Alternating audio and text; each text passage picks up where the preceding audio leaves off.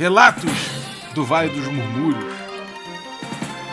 Existe uma criatura grande e parruda, de olhos grandes, que brilham em amarelo de noite. Dizem que só ataca o gado, mas já matou um conhecido de um conhecido meu em viagem para fora da Pomerânia. Dizem que essa criatura mata e leva o corpo. Não sei se pra uma caverna ou sei lá para aquela torre do bacharel. Dizem também que há espíritos da natureza lá no Lago da Cerejeira, do lado dessa torre aí, onde o bacharel mora. Terêncio, o trovador, foi pegar flores para sua amada por lá e não voltou. Valente é quem anda nas cercanias dessa tal Torre do Bacharel. Oi, quer café? Café com o que, meu bom? Café com dungeon!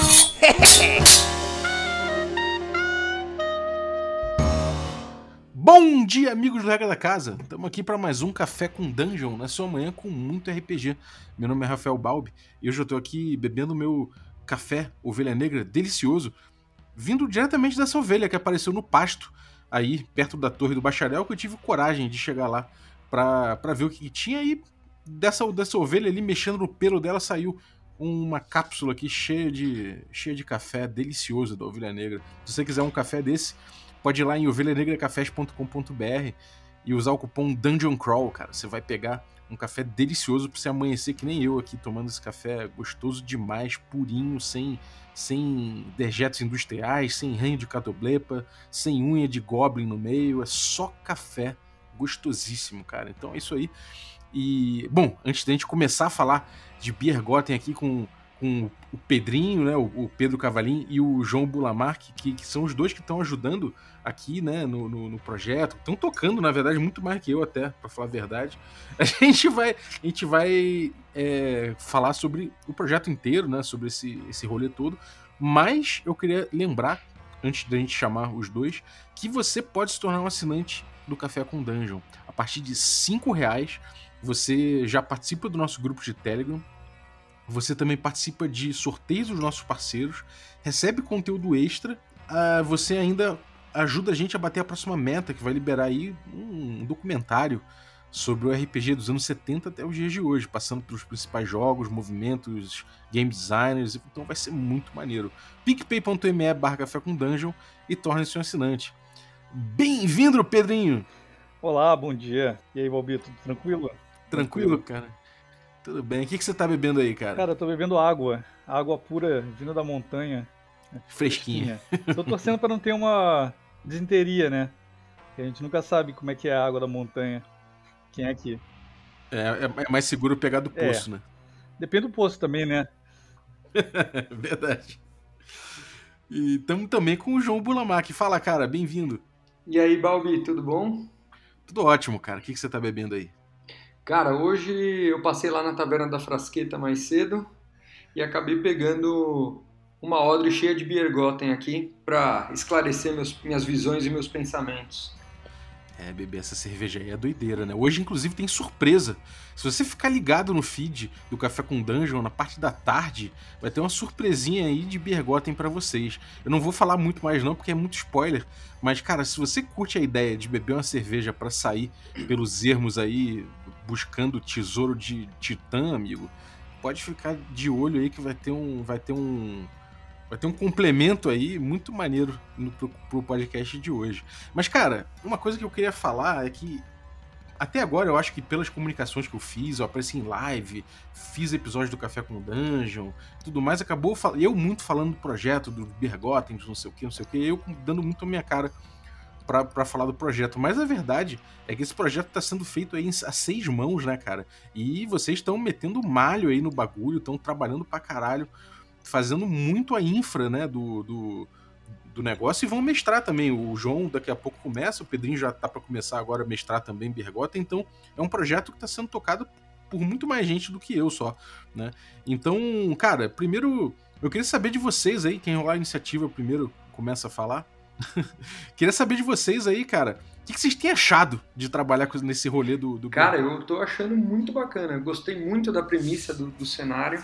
Uh, e, e tô achando o máximo assim a gente pensar nas regiões, fazer um hex crawl a várias mãos porque assim, para mim está sendo uma experiência única de criar coisas com outras pessoas, né? Então isso está sendo demais.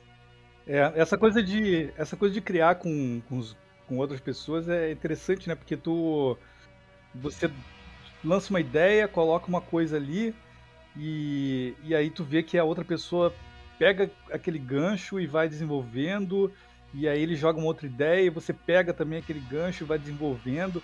É uma coisa meio de jam session, né? Que você vai, as ideias vão, vão surgindo e a partir daquelas ideias você vai tendo outras. É bem, é bem legal. Eu, é, é muito mais. E ao mesmo tempo é mais fácil do que criar sozinho, porque muitas vezes você fica muito fechado, né? Você tem uma ideia, fica muito fechado e às vezes para, né, da frente da página em branco e não consegue sair dali. Eu, a minha Uhum. impressão é que com mais gente a coisa flui melhor. E flui para um, caminho que tu sozinho não, não iria. Eu, eu senti isso, cara. É, o projeto, quando eu tava mexendo nele, tava começando e tal, tava rabiscando um monte de coisa. É, eu tava meio que boiando nele, assim, sabe? Eu tava meio com as ideias básicas, tava trabalhando algumas coisas, já tinha mais ou menos ali essas ideias de XP e tal, essas paradas assim.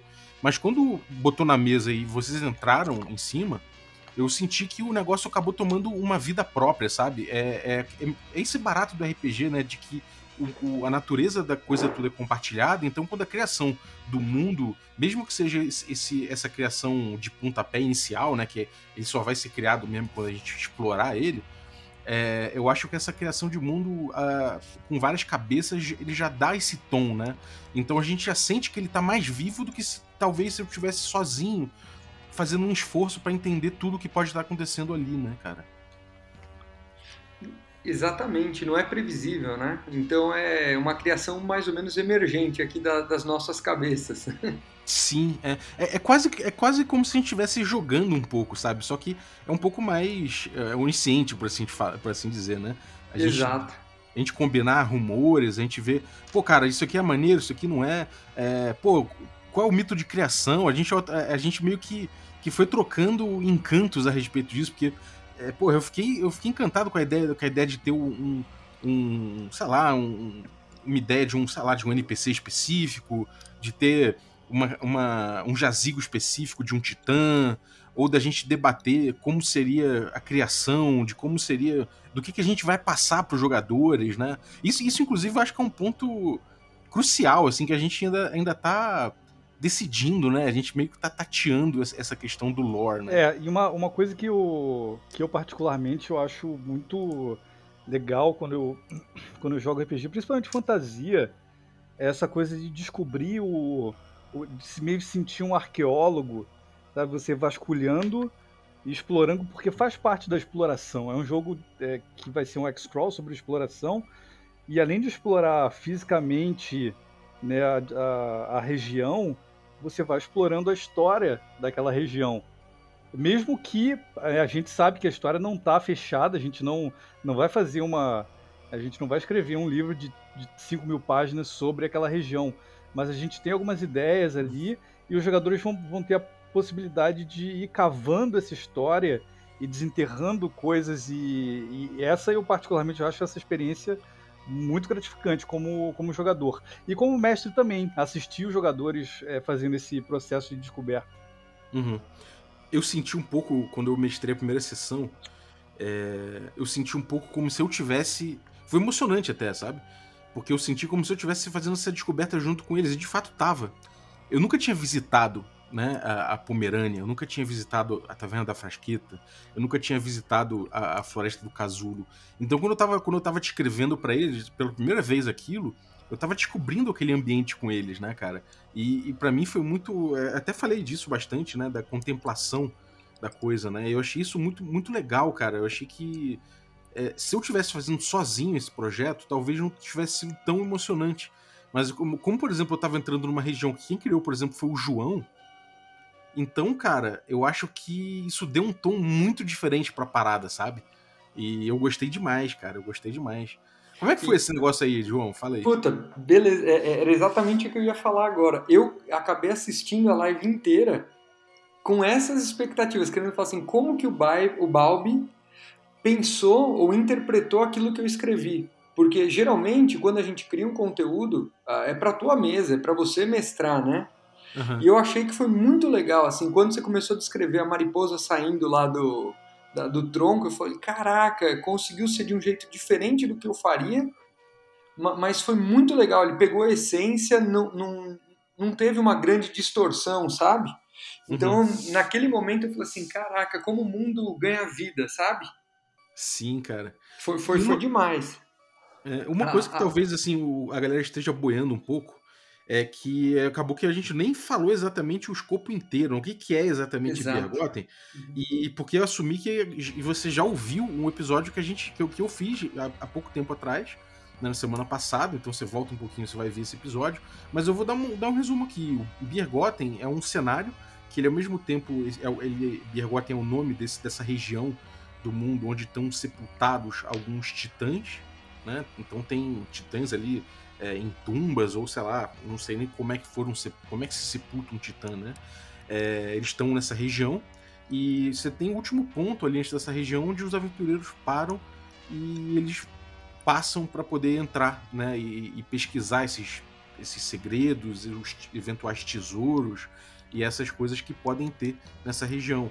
Então, antes deles saírem, eles bebem uma cerveja que também é chamada Biergotten e que dá onda, que, enfim, tem efeitos metafísicos ali atrelados a ela. E isso é uma mesa aberta, ou seja, qualquer grupo pode participar. Qualquer um.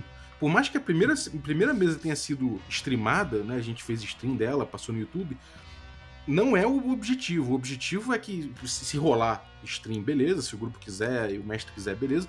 Mas o, o foco aqui é, é- não é necessariamente rodar com stream, é rolar com grupos abertos, qualquer grupo. Você joga em casa aí, tem, tem os seus amigos, não sei o que. Se quiser se inscrever aqui pra jogar com a gente, se joga. E aí você vai participar dessa exploração desse ambiente todo. E esse mundo é persistente, né? Então, cada sessão é episódica, você tem que ir e voltar. E, né, e- e a gente vai trabalhar aqui em conjunto, aqui nós três, organizando esse mundo, né? Fazendo com que esse mundo respire junto e reaja à exploração de cada um dos grupos que fizesse essa incursão. Isso por si só já é um desafio, né, gente? É, é um desafio porque dá um trabalho, né? Essa, essa coisa da- de, de manter o, o mundo é, up to date, digamos assim, né? Uhum. Manter o mundo atualizado com as informações que, né, com as coisas que aconteceram durante a aventura. Assim, é, é, a gente tem um site, a gente coloca as coisas no, no Legend Keeper, é, e, que eu achei uma ferramenta sensacional, e a gente precisa ficar atualizando ali, não perder o fio da meada, né, e ao mesmo tempo conseguir passar para todos os jogadores que estão interessados, que jogaram, que ainda não jogaram, o que está acontecendo naquela, naquele mundo, né, atualizando os jogadores com as informações, com, as, com os rumores. Isso, em parte, é facilitado pelo fato de que os próprios jogadores vão produzir esses rumores por si próprios, vão postar os rumores no, né, na, na- no Discord, no grupo de Telegram.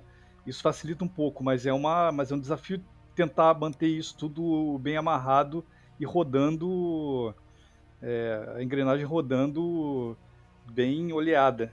Uhum. É, isso, isso é uma coisa que eu, acho, que eu acho interessante, né, cara? Porque os relatos, eles ganham XP pelo, pelo relato, né? Por relatar coisa que aconteceu na, nos ermos, falar, dar, dar umas dicas pros outros grupos e tal. Então, eles, na teoria, eles têm todo, todo o incentivo do mundo para fazerem isso. Mas, ao mesmo tempo, né, esse tipo de coisa é, é um... Como é que eu vou dizer? Ele amarra um pouco a, a nossa atuação, inclusive, para bem, né? Não tô falando que é prende, né? Mas amarra no sentido de organiza, né? Ele organiza um pouco também o que, que a gente por exemplo, se a gente sabe que tem uns rumores para determinado lado, e esses rumores estão ali na boca da galera, provavelmente as próximas incursões vão ser por ali, né? Então acho que, assim, eu pelo menos senti na primeira sessão que a galera, eu, tipo, a galera meio que escolheu dentre os rumores ali que eu botei, os rumores iniciais, né? Então a galera meio que acabou escolhendo ir pra, ir pra floresta da, do casulo. Agora, é engraçado que eu vi os outros grupos, e de forma geral, acho que eles entenderam esse negócio de que dar XP por rumor é uma coisa boa, né? E principalmente que se você dá- der o bizu de um tesouro e alguém pegar esse tesouro, você ganha XP porque você deu o bizu sobre aquilo.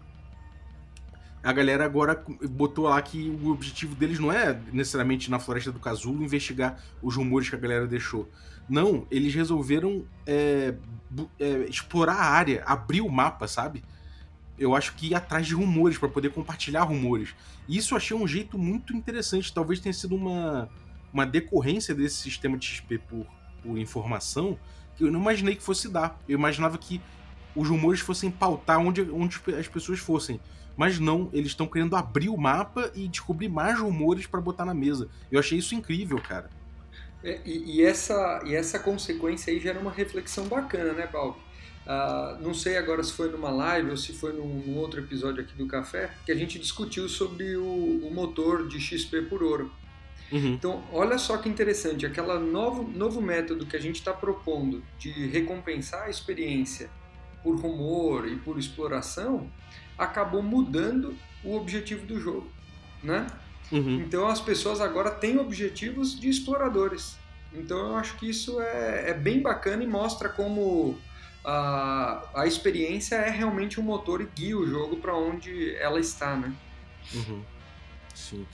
Agora tem uma coisa que eu acho interessante aí, que é a coisa da, da gente cadastrar, né? A gente, de certa forma, a gente está criando um mundo junto ali, um mundo de, um mundo de hexágonos, né? Que está compartilhado em hexágonos. Então, cada hexágono ali a gente está criando o que, que tem, o, que, o, que, que, o que, que acontece ali, que tipo de criatura que tem, que tipo de desafio que tem, quais são as oportunidades. E uma coisa que eu estou sentindo cada vez mais é que quanto mais informação eu coloco, né? A gente, e a gente é, a gente no início a gente estava botando bastante informação, escrevendo bastante na tela. Na hora de consultar, deu para sentir bem que, é, que a gente vai precisar enxugar um pouco isso, né? Eu tava meditando a respeito disso, cara, é muito doido, porque a gente nessa, nessa tarefa de poder enxugar um pouco pro, pros outros, né? Ou seja, se você, o Pedrinho tá criando aí o, sei lá, a Chapada do Jaral. E, cara, dentro da Chapada do Jaral tem bastante informação a respeito das coisas. Mas aí, enxugando aquela informação para poder entrar no, no, numa, numa, coisa mais consultável durante o jogo, vai acabar que isso naturalmente gera um pouco mais de lacuna, né? E aí essas lacunas a gente vai acabar um explorando a lacuna do que o outro deixou, né? Como o Pedrinho falou lá atrás. Como é que vocês estão vendo essa coisa de cadastrar o material, de cadastrar os hexágonos e, e de, de sintetizar a informação, de trabalhar com a informação para os outros? Como é que vocês estão vendo isso? Cara, na, na, hora que você falou disso, uh, sobre se a gente ter que enxugar, acho que foi uma percepção geral, né? Porque a gente botou textos extensos e é diferente, quando você gerou o conteúdo, você conhece aquilo de cabo a rabo. Então a pesquisa realmente era, era uma dificuldade. Mas assistindo o primeiro episódio, uh, em tempo real, eu achei que as lacunas elas podem ser muito bem aproveitadas. Por exemplo, o grupo estava procurando uma hora de atravessar o rio. E eu tinha deixado lá algumas coisas, falando que ele formava brejos, ele tinha áreas de alagamento, uh, e tinha até um, algumas coisas que não foram encontradas para poder atravessar, mas na minha cabeça eu não tinha botado uma chance ou uma dificuldade estanque de, de fazer essa travessia ou achar uma região. Porque na minha cabeça teriam pontos de travessia relativamente fáceis de serem encontrados. E você lendo a descrição geral ali, você conseguiu chegar numa conclusão muito parecida, né? Você pediu para o pessoal procurar, olhar e você aproveitou essa lacunaridade e conseguiu resolver de uma maneira muito similar como eu faria. Porque aquilo pode alagar, pode não alagar, pode ter região de brejo, não pode. Então como que vocês vão achar, onde vocês vão achar? E teve uma chance relativamente fácil, né? Então eu acho que, que foi bem legal e se aproveitou essa lacunaridade lá que, que estava no, no trecho. É, eu, eu, eu, tipo, eu, escrevi lá no Notion, a gente estava usando o Notion primeiro como, como plataforma, né? Eu, aí passando aqui para o Legend Keeper, os hexágonos, a descrição, eu estou fazendo esse trabalho de enxugar bem forte, assim. E nesse trabalho eu tô, eu tô deixando coisa de, de lado mesmo, sabe? Do tipo, falando, cara, sei lá, isso aqui eu não vou definir não. Porque quando ficar definido, quando o jogo, a, a interação do jogo trouxer, a gente registra, né? E aí passa a existir, né? É uma coisa que eu acho que é importante, é, é que, de, de forma geral, a gente tem muita coisa anotada aqui. Mas é, tudo isso que a gente está anotando, tudo isso que a gente está trazendo, ele vai existir mesmo quando entrar no jogo, né? Isso que vai ancorar, isso que vai cozinhar o um negócio no mundo, né? Sim. É porque, assim, é, seria, em teoria, seria possível a gente detalhar o, a região a ponto de ter tudo, todas as possibilidades ali. Só que isso teria um trabalho monstruoso para fazer isso, né? Não é Sim. é viável simplesmente fazer, fazer esse tipo de detalhamento.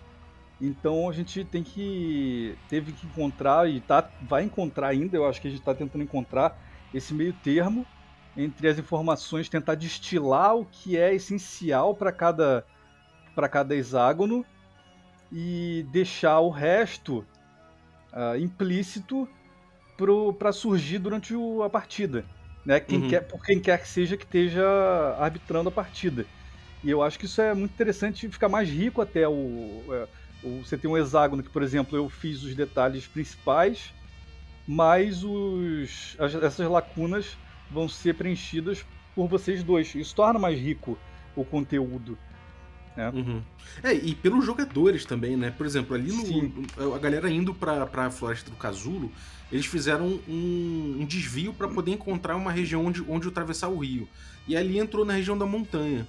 Que é um, inclusive, um hexágono que, que a gente não tinha tocado ainda, né? E, mas ali a descrição geral a gente tinha, tinha até. Você fez um mapa ali rápido também, que, que ainda não tinha entrado no, no, no, no log, né?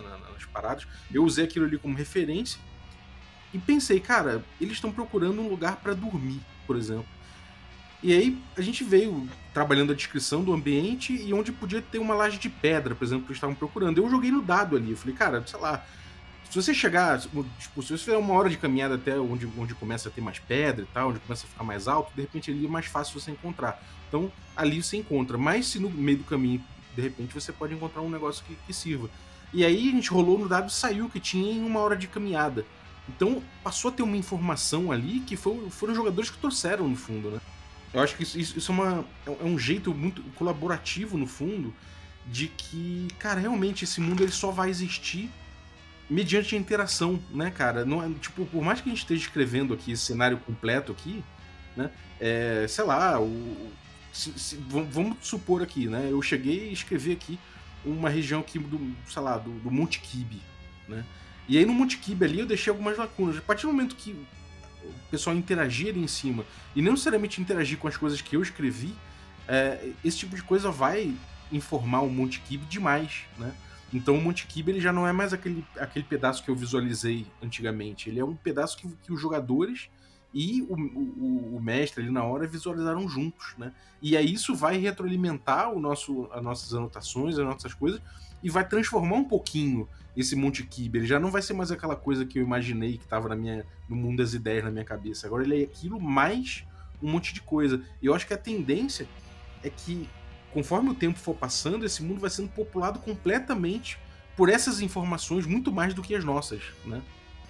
Isso eu, eu acho lindo de pensar, cara. É, é como se quando no momento que você pensa da primeira vez um, uma área, é como se você estivesse vendo ela sem óculos, né? Para quem é, quem é míope entende bem isso. Você está vendo sem óculos, você está vendo sem detalhe, você, está tá vendo geral. E aí, a partir do momento que, que, as, que, os jogadores e os outros mestres vão direcionando o seu olhar para aquela região, eles vão buscando, vão olhando para é, lugares diferentes, de pontos de vista diferentes, e, e aquilo vai ganhando definição. Mas Sim. não é, ou seja, o formato geral é mais ou menos aquilo que foi delineado no início, e os detalhes vão sendo colocados ali é, de acordo com essa com a exploração. Uhum, sim. E eu acho que o mesmo vale também, até pelo, pela abordagem que a gente está tomando, em relação a, a. Gente teve uma discussão a respeito disso, uma discussão no bom sentido, ninguém brigou, não. É uma discussão maneira sobre usar ou não o metaplot, como é o background, né? Quem são os titãs, como isso tudo acontece. No início eu tinha pensado numa cosmologia dos titãs, pelo menos de como eles, como eles surgiram, não como eles foram sepultados inicialmente, até porque isso aí ia ter que dialogar bastante com os mapas e com, enfim, com um bando de coisa depois. Mas acabou que a gente, a gente veio trabalhando, imaginando isso e discutindo isso, e a gente chegou a pensar que, não, vamos criar um metaplot aqui, tudo mais complexo. Ah, não vamos usar metaplot porque pode, pode levar a perder um pouco de, da emergência, né? Da, da coisa do. sei lá, da narrativa da mesa trazer mais informações. Cara, como é que vocês estão enxergando é, é, essa coisa? Ainda que com essa visão ainda do, do Miope, como o Pedrinho falou, como é que vocês estão enxergando a nível, um nível feeling, assim, essa coisa dos titãs, cara? Cara, uh, assim, uh, ter um metaplot uh, é legal, só que ao mesmo tempo ele direciona o jogo, né? Uhum. Porque em um momento ou outro os jogadores vão se envolver com isso, ou eles não vão estar participando do metaplot que foi proposto. Uhum. E querendo ou não, quando a gente oferece isso, a gente acaba criando uma hierarquização de, de prioridades, porque você imaginou que apesar de tudo que estiver rolando, aquilo vai estar de plano de fundo. Sim. Então o Metaplot acaba sendo uma forma de railroading. Não sei se, se vocês concordam ou não, mas é um pouco isso. Por outro lado, aquela história do naturalismo gagaxiano, de ter um mundo coeso, semelhante, que realmente existe, que foi criado e planejado, é, faz parte de, de, de, um jogo transparente, ou pelo menos uh, previsível na, nas nossas cabeças, né? Uhum. Então eu acho que assim, existir uma história, existir alguns fatos pré-determinados é legal. Agora, ter um metaplot é algo que eu ainda fico em dúvida. Né? Uhum. Vocês até melhor do que eu sabem dizer sobre isso. É, eu, acho, eu acho que tem um problema mais aí que não é só. O metaplot ele, ele tende a isso, né? Ele tende a gente a pensar em ordem, em sequência dos fatos, né? Mas isso poderia não ter problema, porque afinal de contas os jogadores estão interagindo e eles vão mudar esses fatos. Mas ao mesmo tempo, por ser uma questão titânica e, e de deuses, ao mesmo tempo isso dá um outro tom, uma outra camada que talvez passe até pelo. Pô, inatingível, é muito difícil, né? Você pautar essa parada. Então eu fiquei com medo de realmente de, de disso, disso acabar levando para um, uma sequência que, sei lá, que os jogadores pudessem, pudessem botar pouco a mão, né? Não sei como é que você sentiu isso, Pedrinho. Cara, assim, eu, o, a questão do metaplot, assim, como uma uma, um plot, uma história que se desenvolve paralelamente de maneira mais ou menos pré-definida ao jogo, eu realmente eu acho que não, não tem muito, muito lugar num, num jogo que, que se propõe a ser um sandbox de exploração. Mas você tem um, um background, uma história uhum. Que não precisa ser detalhada, né? Você pode ter as pinceladas gerais assim da história uh, podem, principalmente porque a gente está né, criando a seis mãos o cenário e a gente ainda está criando conteúdo, isso pode dar ideias né, para a própria criação de conteúdo. Você vai, você vai fazer um, um conteúdo novo de uma nova área, você pode tomar inspiração naquelas ideias, aquela pincelada geral, para meio que te, meio que te dar ideias ali de, de que colocar né, dentro daquela, daquela região. Uhum. Então, realmente, eu acho que, assim, é, metaplot em si, eu não, não, vejo, não acho que tenha muito... Uh, ou seja, da, do início do jogo pra frente, eu acho que é, é contraprodutivo você tentar delinear o que vai acontecer ou alguma coisa que está acontecendo em paralelo. Mas do início do, do jogo para trás, isso enriquece é, tudo que vai indo ali para frente. Uhum. Sim, tem uma coisa que eu senti, a gente jogou Arcaia, né? A gente fez o West Masters com Arcaia, deu mais de 100 mesas e tal. E tem uma galera aí jogando Barrel Maze, jogando é, jogando Raifel e tudo mais. E esses modos de Mega Dungeon do Gillespie, eles têm, né? Todos eles têm um metaplot atrás. Mas ainda assim, é um metaplot assim que é, é muito mais talvez para esse lance de background, né? E de você sentir que, sei lá, se você encontra uma tribo de orcs e tal, no meio lá do salário de Arcaia, eles estão fazendo uma parada e aquilo tem um significado, sabe? O lance que eu acho é que isso não tem problema, eu acho. Acho que acaba não tendo problema. Mas, como você falou, eu acho que nessa natureza West Marches e Sandbox que a gente está fazendo e tudo mais, a gente ainda tem muito a ganhar com isso, né? Então a gente tem muito a, a desenvolver dentro dessas ideias.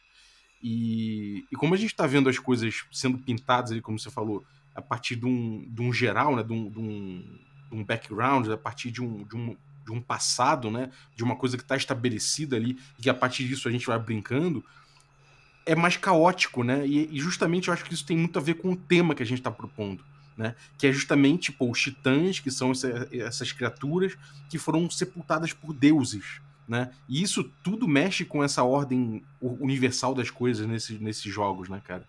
Então acho que tem, tem tudo a ver. Inclusive, você deu, você deu uma pincelada aí que, inclusive, acho que tem muito a ver com o que a gente decidiu sobre o, sobre o, o background, que eu achei muito maneiro, porque é, mexe até com a própria linguagem do que a gente tá fazendo, né, cara? E, e, em termos de tom, o que, que, vocês acham? Porque eu mestrei com um tom bem. Por, por, enquanto, eu mestrei com um tom prosaico. E quando chegou ali na, na floresta e tal, acabei dando um tom um pouco mais grandiloquente, assim. E tentei dar tons mais surreais, às vezes, assim. Mas isso é uma coisa que eu tô muito curioso para ver. Como é que vai ser a mestragem do Pedrinho, como é que vai ser a mestragem do, do João, como é que vocês vão pintar, como é que vocês vão usar essas cores, né? E, e esses temas aí. Como é que vocês estão imaginando? Como é que é o espaço imaginário de vocês? Cara, eu, eu achei assim, o, o, tom que você adotou enquanto na Vila da Pomerânia, ah, ao chegar na, na Floresta do Casulo, assim, foi, foi bem parecido com o que eu estava prevendo na minha cabeça. Uh, tem algumas coisas diferentes assim no, no, modo mais de como conduzir o jogo do que do que necessariamente com o tom, né? Uh, e foram coisas que me fizeram pensar até para o bem. E até aquela discussão que a gente teve no nosso grupo do Caves mesmo, do Carlinho, sobre a contemplação e sobre o real desafio de explorar os ermos, né? Uh, isso me deu uma percepção até mais favorável à, à, à contemplação nessa sua última mestragem porque para mim me passou mais uma percepção de estarem percebendo o ambiente, os tons que esse ambiente passam, do que necessariamente um, objetivo, um desafio intransponível ou qualquer coisa assim. Então eu acho que talvez seja algo que eu tente adotar mais nas minhas mesas, né, principalmente no Hexcrawl. Uh, já em relação a, ao uso da Biergotten, Uh, eu acho que eu faria bem diferente, Balbi, para falar a verdade. uh, mas tudo bem, né? E eu acho que até aí tem, tem uma coisa legal que está na nossa própria proposta. Uhum. Que ela tem uma série de efeitos diferentes, né? Sim. Então, o uso de grupos diferentes ou em momentos diferentes da Birgotten podem ter essa manifestação diferente. E isso Sim. pode ser percebido até pelas nossas formas de mestragem. Porque o cara que tomou a Bergotten na minha mesa, ele vai ter uma manifestação diferente da tua. Uhum. Até pela forma como eu vou traduzir isso no jogo, até porque o efeito vai ser diferente, né? Sim. Então, é, eu acho que, apesar de ser diferente, cabe nessa, nessa nossa proposta. Sim. E você, Pedrinho? É, eu, assim, eu, eu, eu confesso que eu, eu tenho um pouco de dificuldade em ser consistente no tom, mas eu, assim, eu como grande fã do... Eu andei lendo bastante uh, vários livros do Jack Vance, eu, eu gosto da, da ideia de, de fazer uma, uma descrição não necessariamente é detalhada, mas é colorida, e de ter humor no, no jogo.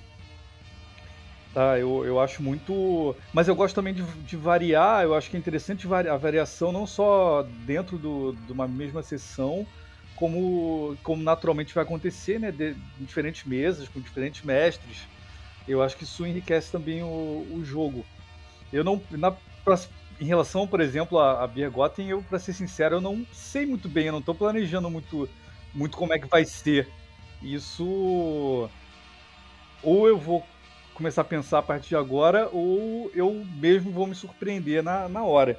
Eu, eu gosto também da, da ideia de, de descobrir no momento né, o que. Eu gosto da ideia de improvisar, de sentir o, o, como é que está a situação no jogo, o grupo, porque vai, tem, isso tudo influencia, né? Você, vê, você tem a interação como é que tá andando o jogo, você tem como é que você tá naquele dia e na hora que você vai precisar é, é, ter uma inspiração ali, isso tudo vai te influenciar e, e, muitas vezes você não sabe muito bem o que, que vai sair. Eu, pelo menos, isso acontece muito comigo. Eu, eu tenho a tendência a, a deixar umas coisas abertas e, e inventar na hora.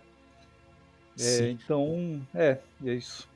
É, eu acho, eu acho muito isso, cara. É, eu acho que eu tô empolgado para ver as variações, Porque eu acho que a gente tem um trabalho consistente aqui, a gente tá elaborando um trabalho consistente em cima. E isso permite que a gente. É como você falou lá no início, né? Essa coisa da jam. Isso permite que cada um traga o seu tom, que cada um trabalhe de uma forma diferente, né? E como a gente tá trabalhando com uma coisa que é.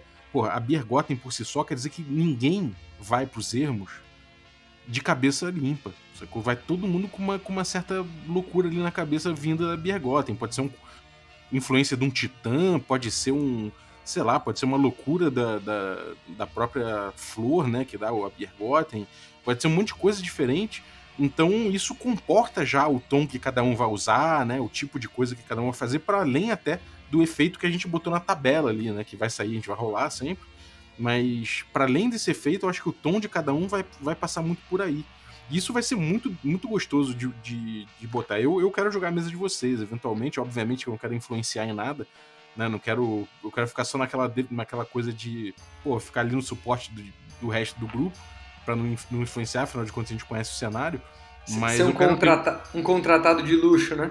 É, exatamente. o contratado de luxo. Aquele cara que faz a escada pro mestre, sabe? Mas tenho vontade, cara, porque eu, tô, eu quero muito curioso. Eu sou, eu sou muito curioso de, de entrar lá com vocês, sacou? De, tipo, de ver outras pessoas jogando. No futuro, quem sabe, se a gente organizar muito bem aqui e tiver sentindo seguro, a gente começa a botar mais gente um projeto, começa a botar mais mestres, se tudo rolar, pô, eu acho que não vejo problema nisso. E vai ser muito gostoso ver outros, outros takes em cima da. Em cima do cenário, em cima do próprio. desse próprio proceder, né, cara? É tipo. É, a sensação que eu tenho é que a gente tem um brinquedo na mão, sabe? E, tipo, sei lá, cara, a gente tá brincando com. Eu, eu mesmo vou aprender a usar melhor a própria, os efeitos da Biergotten, sabe? Vai ter um momento que, tipo, vou olhar e falar, puta, eu vou fazer tal coisa. E aí sei lá, de repente eu vejo você fazendo uma coisa maneira também, eu puxo um pouco isso pra mim, a gente meio que vai juntando esses, essas experiências, eu acho que vai ser muito gostoso isso, cara. Então tô empolgado para vocês mestrarem essa coisa, pra vocês pegarem os grupos também e botarem na praça. Agora, expectativa pra mesa? Como é que você tá aí, Pedrinho? Olha, é, eu, tô, eu tô empolgado para começar a mestrar, porque, porque é um cenário que eu, que eu achei desde o do momento que, eu, que tu me mandou a, a premissa, a ideia dos titãs tal, eu achei fantástico. E eu tô bem, bem empolgado para começar a, a guiar, a guiar, né, não direcionar, mas coordenar uma, as explorações dos, dos jogadores nesse, nesse mundo. E uhum. descobrir, né, junto com os jogadores, o, os detalhes do que está acontecendo. E quero muito ver a, a, essa interação entre os, os grupos e como que a atuação dos grupos vai mudando né, o mundo, de maneira que a segunda vez que um grupo for num determinado lugar ele já não é mais o mesmo. Uhum. Eu tô bem, bem, bem curioso para ver como é que isso vai acontecer, bem empolgado. É, cara, essa curiosidade é boa. E você, João? Qual a tua, a tua maior curiosidade ou expectativa em relação a, a Biergotten? Cara, na verdade eu, eu me sinto como se já estivesse jogando a Biergotten nesses últimos dias aí, porque a gente já está visitando esses lugares, só que sem as pessoas. E o, que eu, e o que eu quero ver é como vocês percebem esse ambiente, como os jogadores percebem esses ambientes.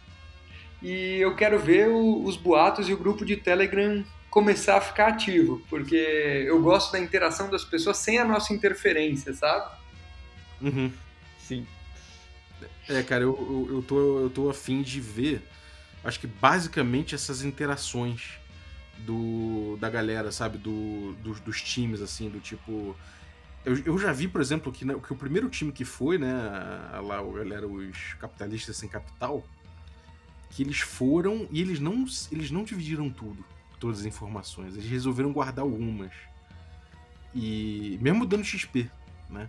E eu fiquei curioso, porque, tipo, eu quero ver se, sabe, o, o próximo grupo que for lá, ou se eles vão voltar lá, ou se eles vão pro outro canto, e ver como é, é então, que.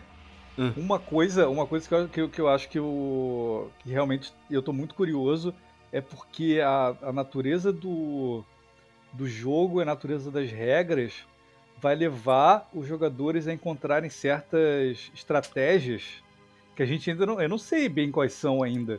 Sim. E eu tô bem curioso se, se os mesmos, se vários grupos vão convergir para uma mesma, para o mesmo conjunto pequeno de estratégias, ou se cada grupo vai encontrar uma estratégia diferente para lidar, para prosperar, digamos assim, ou para ou sobreviver.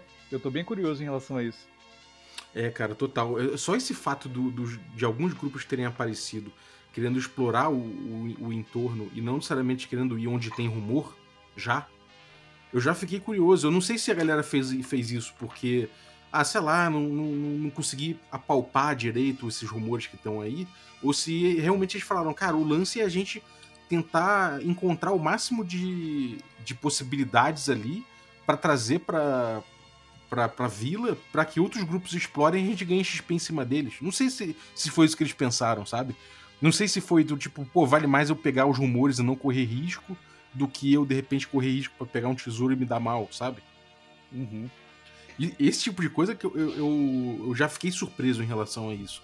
E eu quero ver esse desenrolar, cara. Eu tô muito curioso de ver isso. E, sinceramente, se a galera for pra um caminho de que o tesouro não é o, o principal objetivo deles, se eles acabarem percebendo é, a exploração e a troca de informações como principal fonte para eles, pelo menos no início, né, nos primeiros níveis, eu não vou ficar nem um pouco chateado, pelo contrário, eu vou achar isso muito maneiro, sacou?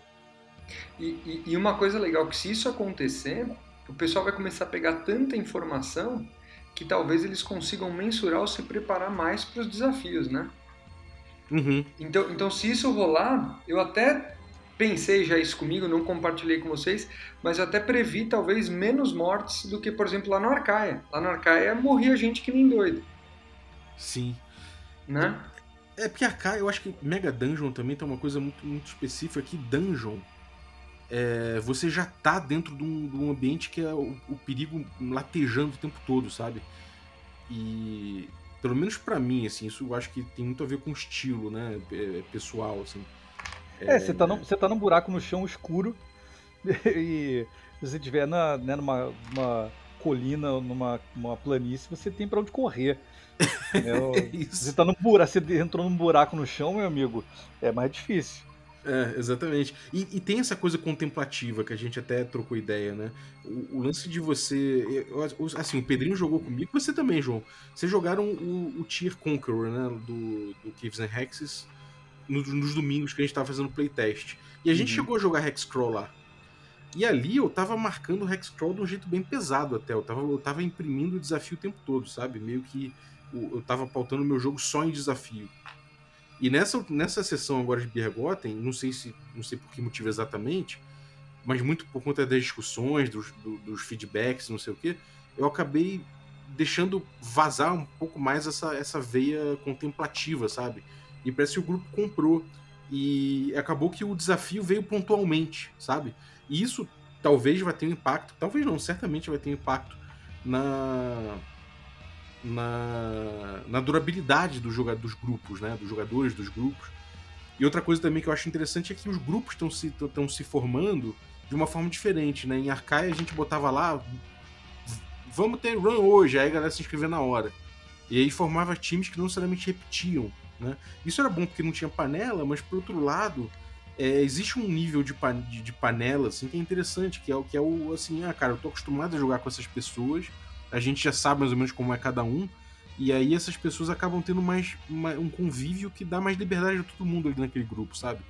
É, eu via que pelo fato de das pessoas se, se encontrarem na hora, quem já tinha experiência ou quem era mais eloquente acabava dominando mais a sessão em relação aos outros, sabe? Eu acho que isso talvez seja uma coisa que, que vai melhorar pelo fato de a gente estar tá chamando grupo já de gente que na teoria já joga junto ou que vai ter oportunidade de jogar junto algumas vezes, sabe? É, voltando nesse, nesse ponto que você falou da contemplação, Bob, eu acho que isso até vai influenciar também mo o modo como eu vou, vou adotar essas mesas. Uhum. Porque naquela vez que a gente teve a discussão no nosso grupo do Tier Conqueror, o Carlinhos estava falando do, da água de filtrar, de ter a diarreia e coisas assim, né? Isso foi um, um episódio. Sim. E, e naquele momento eu tava pensando, pô, o objetivo não foi. O desafio não foi bem medido, ou a solução não foi suficiente, e tinha achado que é ok. Uhum. Mas agora pensando, será que o objetivo principal era beber aquela água, ou era mesmo explorar a região? E, e quando você deu, por exemplo, a capacidade deles subirem aquela árvore com a corda, Uhum. de uma maneira não tão difícil, aquilo foi assim, putz, legal, aqui tá o tom que a gente está procurando nessa mesa, e o desafio vai ser tirar as criaturas lá de dentro. Então os caras jogaram a fumaça, conseguiram fazer isso, legal, tá aqui o nosso desafio, não é necessariamente a escalada, não é necessariamente atravessar o rio. Uhum. Não sei se, se para quem está ouvindo faz sentido é isso que eu estou falando, se eu pulei muitas partes. É porque, é porque eu acho que são parte do desafio, né? Elas são parte Exato. do desafio, mas elas não é. O desafio não tá em cada coisa dessa. Eu acho que teve um, um episódio muito importante do café que foi sobre é, o desafio de cada bioma que eu fiz com o Pedrinho, inclusive. Uhum. Que foi muito importante nisso, né, cara? A gente, a gente bateu nesse ponto, né, Pedrinho? É, eu, cara, eu, eu concordo muito com, com isso que o João falou. Eu. Eu. Quanto, eu não sei se é quanto mais velho eu fico, menos tempo eu tenho pra jogar, menos eu, eu vou focar em certas coisas. Então, por exemplo, essa, essa questão da, da escalada. Por exemplo, você tem uma parede, uma parede de pedra para escalar, uma árvore. É, tá, senão, assim, você consegue fazer isso. Você pode Uhum. demorar mais tempo, menos tempo. É, é, o- eu, como mestre, né, posso colocar assim: não, eles vão demorar bastante tempo, mas eu não vou falar, não, vocês têm que fazer um teste aqui, 1 a 2 em um D6, vocês conseguem. Talvez não seja tão interessante no momento. tá? No momento, realmente, o, o desafio é encontrar lá as criaturas, chegar no. lidar com elas.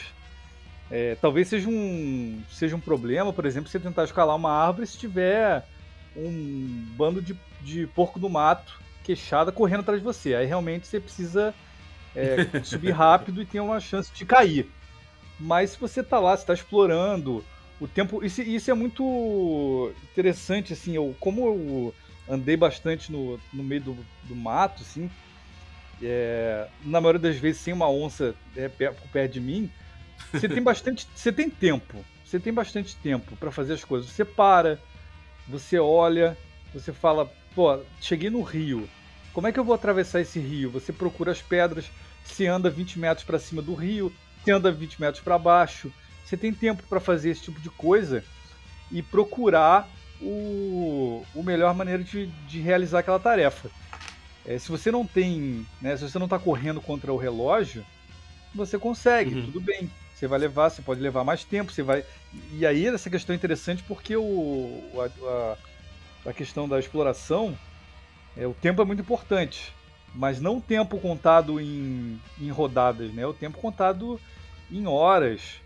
Então você vai adicionando horas ali à exploração. Não, você não encontrou aqui um lugar para atravessar o rio, mas o que você vai fazer? Não, a gente vai continuar seguindo o rio acima até a gente encontrar um lugar que dê para atravessar. Você fala, tudo bem, você vai marcando horas e você, você pode até rolar, tal, você rola um dado, você fala assim, não, você andou tantas horas você encontrou um lugar que, que parece que é mais tranquilo de atravessar. Sim. É, é uma, é uma questão de, de não transformar qualquer ação num desafio mortal. Né? É, é escolher bem a ação que realmente vai ser o, a coisa mais importante daquela, daquele conjunto de, de ações que ele está fazendo. Uhum. É, eu acho que isso tem a ver com a coisa das- do, do que a gente tá botando como desafio até pro, pro jogador perceber, né? O, o- o jogador ganha, ganha XP como, né? Ele ganha XP é, conhecendo coisas específicas, é, passando rumores. Então, pô, eles vão interagir com o ambiente para entender o que, que é determinada coisa que eles viram para levar como rumor. Né? Se eles, pô, a gente vai ganhar XP se a gente conseguir explorar toda a região dessa, dessa montanha, beleza. Então isso aí vai expor ele a certos, eh, expor o grupo a certos perigos naturalmente, né? Até pelo tempo, possibilidade de encontrar, eh, sei lá, encontros randômicos e, e- e problemas do ambiente. Eles se expõem mais a isso, então a chance, mes- mesmo que seja pequena, eventualmente ocorre, né? Ou se eles querem de repente pegar o tesouro ou ver se tem alguma coisa num, num, num covil ou sei lá, esse tipo de coisa, aí eles estão. É, é o próprio jogador que está pautando bastante o risco, né? É, é muito. é, entra naquela, naquela coisa do jogador controlar a narrativa através da gestão de risco, que tem tudo a ver com, com o tipo de jogo que a gente está jogando, que é o old school, né? Dentro, dentro dos parâmetros que a gente, que a gente escolheu jogar, né? É. Então acho que é bem por aí, cara. E, e isso amarra bem o que você está falando com o que o, o Pedro acabou de falar agora há pouco. Por a gente estar mais velho, ter menos tempo de jogar, Ah, na verdade, o estilo old school, quando te dá um clique, você percebe que talvez ele seja até mais previsível e talvez até mais fácil para você sobreviver. Porque uhum. você consegue uh, escolher teus desafios, você consegue minimizar as tuas rolagens, né? Então Sim. eu acho que, que, que, na verdade, tudo está amarrado, não, não, é uma coisa ou outra. Uhum. É, tem essa coisa do, da rolagem acabar sendo mais importante, né? A, a, as rolagens que acontecem, elas acabam concentrando dessa forma mais drama, né? Sim. No, durante o jogo. E isso eu acho muito legal, porque você vê que o jogo não tem grandes rolagens, mas quando tem é justamente um momento que, porra, que, que se construiu, né? É aquele drama é. que foi bem construído, né? É um momentos cruciais. Exatamente. Exatamente. E, galera, como é que vocês estão vendo essa coisa do. Do da infra, né, cara? Isso é uma coisa difícil, a gente ter uma infra para um West Marches, né, cara? No, no Arcaia a gente botou um trelo, tinha muita coisa ali, é, muita mesa acontecendo, a gente meio que fazia as coisas ali do jeito que dava, e, e é uma coisa difícil, assim, a gente se organizando aqui no, no na, na, infra aqui tá, não é uma coisa simples também, né? Como é que vocês estão achando da infra? O que vocês estão achando do, do, do que a gente está mexendo? É, Telegram, botar aqui, botar em blog? O que vocês estão achando dessas coisas tudo aí de forma geral, essas loucuras que a gente está fazendo? Cara, eu tô achando, assim, tô conhecendo um monte de ferramentas novas. Então, assim, o Legend Keeper eu nunca tinha experimentado. Tô achando ele muito legal. Uh, e, e, na verdade, Bob, a gente ainda vai ter que sentir isso. Porque Sim. conforme forem aparecendo as mesas que a gente vai precisar realmente botar à prova como a gente consegue seguir as, as expedições, como a gente consegue marcar os efeitos dos jogadores no mundo para mostrar que a agência de fato pode existir, né? Uhum. Eu achei uma coisa importante aí, cara, a gente, a gente padronizar as coisas, sabe? É, isso talvez é uma dica que a gente de repente já pode dar, né? Eu acho que essa altura já para mim já mostrou a eficiência do negócio. A gente meio que combinar um formato, sabe? A gente aqui no caso dentro do, do Legend Keeper a gente tem a região, embaixo a gente tem o, os features com o, o, número do hexágono, isso tudo é uma coisa que, mesmo, mesmo no Notion, a gente via fazendo e que deu uma facilitada muito grande, sabe, na consulta. Até eu sozinho, quando eu mestrava o Glória, por exemplo, é, é, eu ficar consultando os hexágonos, não sei o que, esse tipo de coisa mais padronizada aqui ajudou muito, né, cara? Eu, eu pelo menos rodando, vi. Mas, e, e para vocês, o que vocês encontraram de dificuldade aí, Pedrinho? Cara, é, assim, eu vou fazer uma, vou fazer uma previsão aqui, tá? Eu, porque eu, contei, porque eu contei já, a gente tem mais ou menos entre 60 e 70 regiões. Uhum. Eu acho que vai chegar um momento que a gente vai, vai ter que sentir a necessidade de destilar ainda mais as informações que a gente coloca em cada, em cada região, em cada hexágono. Tá? Uhum. Porque, principalmente porque, como é, é uma, a exploração é concêntrica, né? Eles vão. Primeiro, dali da, da, do primeiro hexágono, você tem seis hexágonos em volta. Mas aí a próxima camada tem, eu não sei, 15 hexágonos em volta e depois tem mais 30 e vai aumentando meio que exponencialmente o número de regiões e o número de hexágonos que estão, digamos assim, abertos para serem explorados. E eu acho que a gente vai sentir a necessidade de, de encontrar uma maneira de, de, de criar esse conteúdo, do, essas informações de uma maneira mais otimizada. Uhum. Tá? Porque a gente já fez isso, né? A gente já começou, começou com muita, é, muita coisa Minúcia, escrita. Né? É, e aí a gente já destilou e eu talvez, acho que provavelmente a gente vai destilar ainda mais. É, eu também tô sentindo isso, é, cara. Eu acho que sim. É. E eu acho isso legal, sacou? Eu acho isso, é aquela coisa da lacuna que eu tinha falado lá, cara. Eu acho que isso, a tendência é essa. Agora, ao mesmo tempo, existe uma coisa muito legal do West Marches, né, que é uma, que é uma particularidade do West Marches, é que os grupos têm que sair e voltar no mesmo dia, né? de exploração. Então, isso de certa forma limita, por enquanto, o, o raio, né? Mas daqui a pouco eles vão começar a ter forte, sei lá, avançado, um ponto avançado, não sei onde, uma caverna que alguém achou e, e resolveu é, tratar para ficar um lugar seguro. E aí eles vão poder começar desse, desse local, né? Então a gente, eles vão começar a ampliar o mapa, o mapa de, de ponto inicial deles e isso vai, vai dar mais possibilidades, assim como magia de voo, magia de teleporte eventualmente, tapetes voadores, vassouras voadoras, poção Porto... de voo. Portões mágicos. Exatamente, exatamente. Então, uma coisa, uma coisa também que eu acho que é possível que, dentro dessa, dessa ideia de ter que destilar mais, que é possível que vai acontecer, é que assim, a gente tem umas. É, as regiões são todas diferentes, claro, mas você tem muitas regiões de floresta, você tem muitas regiões de montanha. Eu acho que, que é possível que a gente sinta a necessidade, simplesmente pelo desespero de ter que, que produzir esse conteúdo, de usar o conteúdo que a gente já, já fez para, sei lá, para uma montanha, pegar, por exemplo, a, a tabela de encontros aleatórios e copiar e fazer pequenas modificações. E eu acho que isso tem um, um efeito interessante que é o de jogadores saberem o que eles vão esperar num terreno, numa região com terreno similar ao que elas já, já exploraram. Uhum. Sim. E, tem uma outra, um outro efeito daí que eu acho que é o seguinte, cara. Acaba que a região se impõe menos e o que vai se impor mais é a presença de um jazigo. Uhum. Que isso vai ser mais determinante do que qualquer coisa, sabe? Eu, eu acho que isso é uma coisa que é natural de acontecer e, e, e que eu não vejo. É, eu vejo, na verdade, como uma grande possibilidade, sabe? Uma grande possibilidade da gente olhar, pô, a gente tem três florestas, o que, que define cada uma? Pô, uma tem um titã, outra não tem. Isso já é uma coisa foda, sabe? E, e de repente Sim. aqui não tem, tem, sei lá, tem um dragão. E aí, como é que é isso, né? Como é que a gente. Não, e aí a gente, a gente. Tá, tudo bem, a gente tem uma floresta que não tem titã e tem floresta que tem um jazigo. Então a gente pega, olha para essa floresta que não tem o, o titã e fala assim: o que, que aconteceria com isso aqui se tivesse um titã do, sei lá, da lua? Como é que mudaria uma floresta uhum. da lua? E usar como base né, a floresta que a gente já tem, a gente já tem uma ideia né, de como é que a gente uh, descreve o ambiente, como é que é o terreno, é, quais são as criaturas que estão ali, e alterar de acordo com essa é, feição predominante que tem ali, que é um jazigo ou um dragão. Como é que o dragão vai mudar uma floresta? E usar como base aquilo que a gente já tem e, isso, e mudar. E eu acho que isso cria um mundo que é que meio que né, aquela, aquilo que o João falou do naturalismo gagexiano. Você tem duas florestas, uma delas é uma floresta pura, digamos assim, é uma floresta normal e uma, uma floresta com titã. O que, que o titã muda naquela floresta? E pensar Sim. nas consequências lógicas né, daquilo.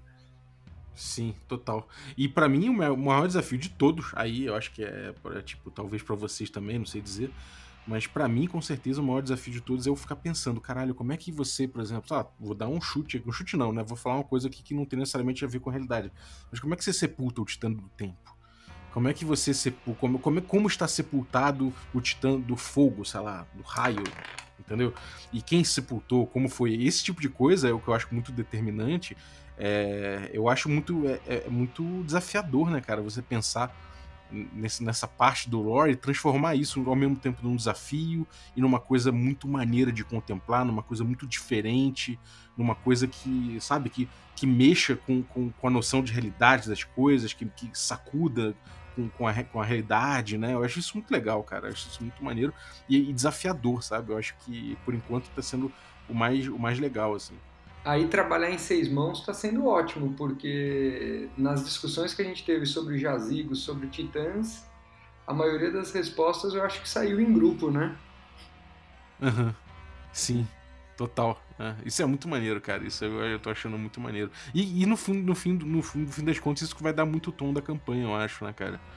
É, é o que vai fazer, por exemplo, a gente sair de uma fantasia baunilha, né? Uma vanilla completa por uma coisa que tem uma, uma particularidade, que tem uma cara específica, né?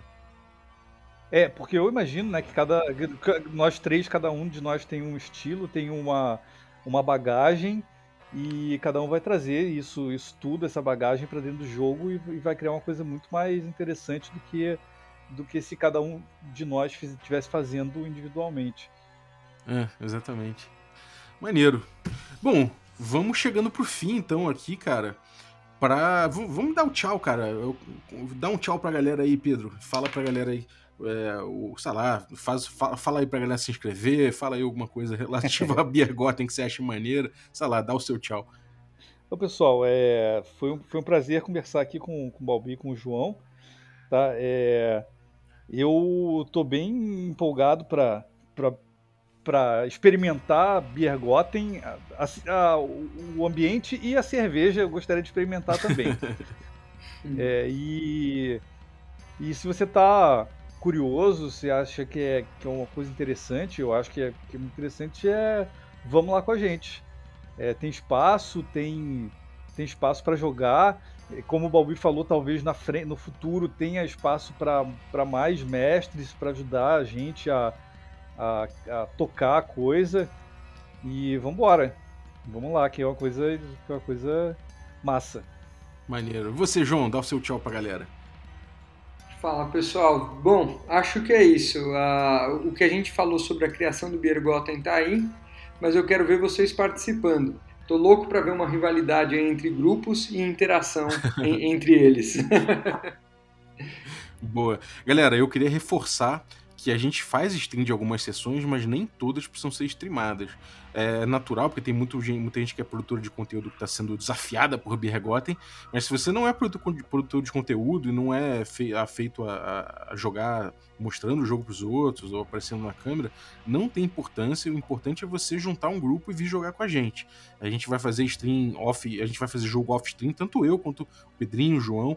É, o, o, grosso dos jogos a gente quer que não seja necessariamente streamado. Alguns vão ser, mas nem todos, e a gente quer que o grosso não seja, inclusive, né? Pra gente poder, inclusive, agilizar. Streamar é uma mão de, é uma mão de obra imensa e é para ser uma coisa é pontual, né? Uma coisa mais pontual de certos grupos ali. Então não se acanhe, chega aí nos links que eu vou deixar no descritivo do episódio, se inscreve porque tá muito maneiro mesmo, cara. E fazer parte disso vai ser muito legal, cara. Vai ser muito legal. Tenho certeza que o cenário final que vai sair disso aí vai ficar muito maneiro. O, o as decorrências, né? A narrativa que vai se desenvolver é, ao longo desse, desses desafios vai ser muito legal também. E, e no fim das contas a gente está trabalhando por um material de Caves and Hexes, né? Que é o nosso jogo.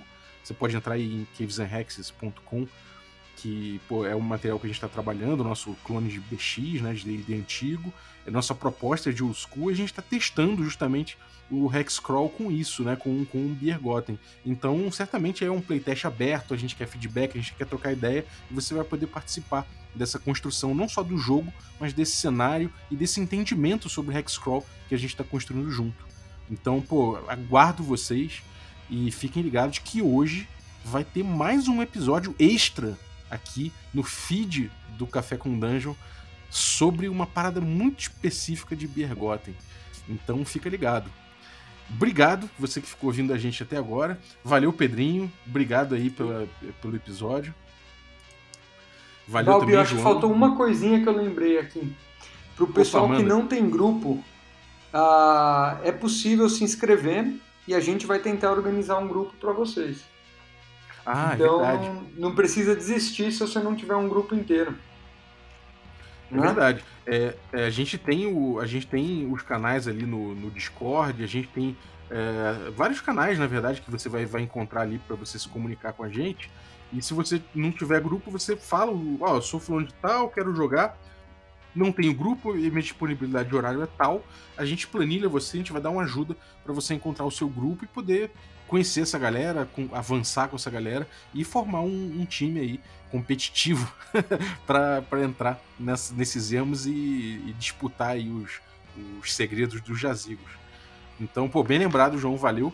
E obrigado também, João, pela participação aqui, cara. Valeu. Você que ficou ouvindo a gente até agora, muito obrigado pelo teu, pelo teu pela tua audiência e muito obrigado também você que você que apoia aqui, né, e que torna possível essa aventura, os nossos assinantes do Café com Dungeon. Então tem aí os assinantes Café Expresso e dentre os Café Expresso aí eu vou citar uh, o Walter Licínio, muito obrigado, grande criador de jogos aí também. Então obrigado Walter Licínio, obrigado aí também a uh, galera Café com Creme. Então valeuzaço aí o Cássio Félix, Valeu também os nossos assinantes Café Gourmet. Então, obrigado a Bílio Júnior, Adriel Lucas, Bruno Cobb, Caio Messias, Daniel Melo, Denis Lima, Diego Sextito, Erasmo Barros, Franciola Araújo, Gilvan Gouveia, Jean Paz, o Marcos Paulo Ribeiro, o Marcelo Craven, o Matheus Hamilton de Souza, o Guaxa, Pati Brito, o Pedro Cocola, o Rafa Mingo, o Rafa Cruz, o Rafa Garotti, o Ricardo Mate, o Rodrigo de Lima Gonzalez e o Tito.